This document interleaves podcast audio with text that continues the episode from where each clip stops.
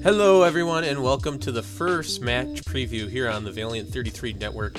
My name is Bryce Stanton, the writer for Rochester, New York FC News. Some of you might have read the blog that I do, but I'm excited to be joining the Valiant 33 Network um, as part of its newly expanded lineup of podcasts and new shows.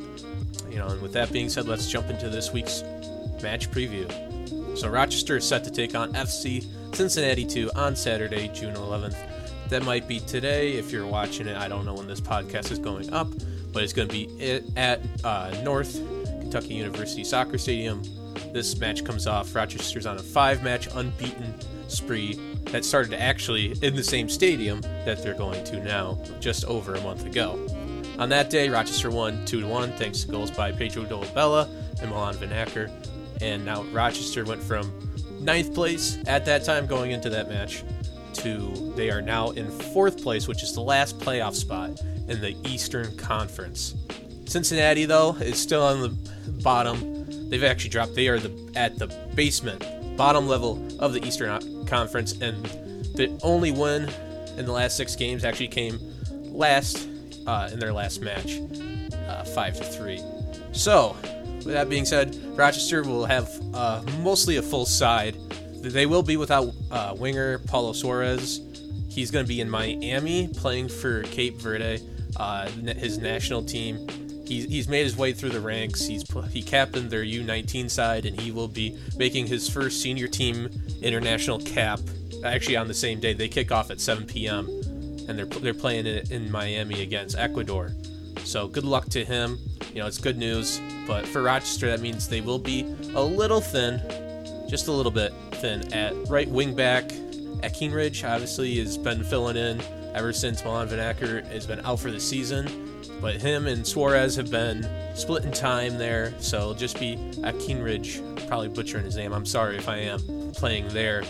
So, but I don't expect the 3 4 3 formation to go away. You know, um, Bruno Baltazar has really preferred that. He, he really seems to like that um, formation for this personnel. You could see uh, Gustavo Risi Williams filling in. They're both play, played on the right side. Risi plays as the right center back, and he's actually back at training. He left Toronto FC uh, Tuesday match a little bit early due to a hamstring injury, but he was seen in training. So he's expected to go, as is Will Analian, who's again back at training. He was on the bench, but did not play against FC Toronto 2. So the key to the games Rochester again, they're going to look to limit chances again. So the first match against Cincinnati 2, they only managed three shots on goal and I think four shots in total. So if Rochester can can do that, they should be able to control the flow of the offense. They've been really good at limiting chances and either blocking it or causing enough pressure that they get sent wide. If, if that can happen, I, I'd be looking for, you know, maybe instead of th- three is a little ambitious, but I would take five. Five shots on goals. Anything more than that, I would start to worry. But, you know, control the flow of the game. Rochester's not really a dominant possession team. They're not possession focused team, but they are, again, very good at controlling the other team's chances with that regard. So, um, the players to watch. Cincinnati too, will obviously be looking to stop Rochester's offense. Uh, ever since they played them last, Rochester's gone on a kind of a tear offensively looking to, to spearhead their defense is Harrison Robledo. Um, he's a defensive midfielder. He actually plays played four matches so far for the Cincinnati main team in the MLS, and then a couple in the U.S. Open Cup as well. So, and he actually leads. He's only played six games in the MLS Next Pro, but he leads them in both interceptions and tackles won. So he, when he does play, he makes a big impact. Who else but Pedro Bella for Rochester? He's going to be looking to unlock the defense. Um, he scored four goals in May in four games. So he, you know, he was on fire in May, and actually one of those was against uh, FC Cincinnati too. So he should be looking to maybe double his total in this game Saturday. And the prediction. So I'm thinking it was 2-1 for the first game. I'm thinking 3-1 Rochester wins. Rochester's definitely seems like they're a better team. They're much more informed than FC Cincinnati too the defense for FC Cincinnati too is definitely worrisome. Other than uh, Robledo, they don't really have any standouts on the defensive side per se. They have the second worst goal difference in the league at minus seven.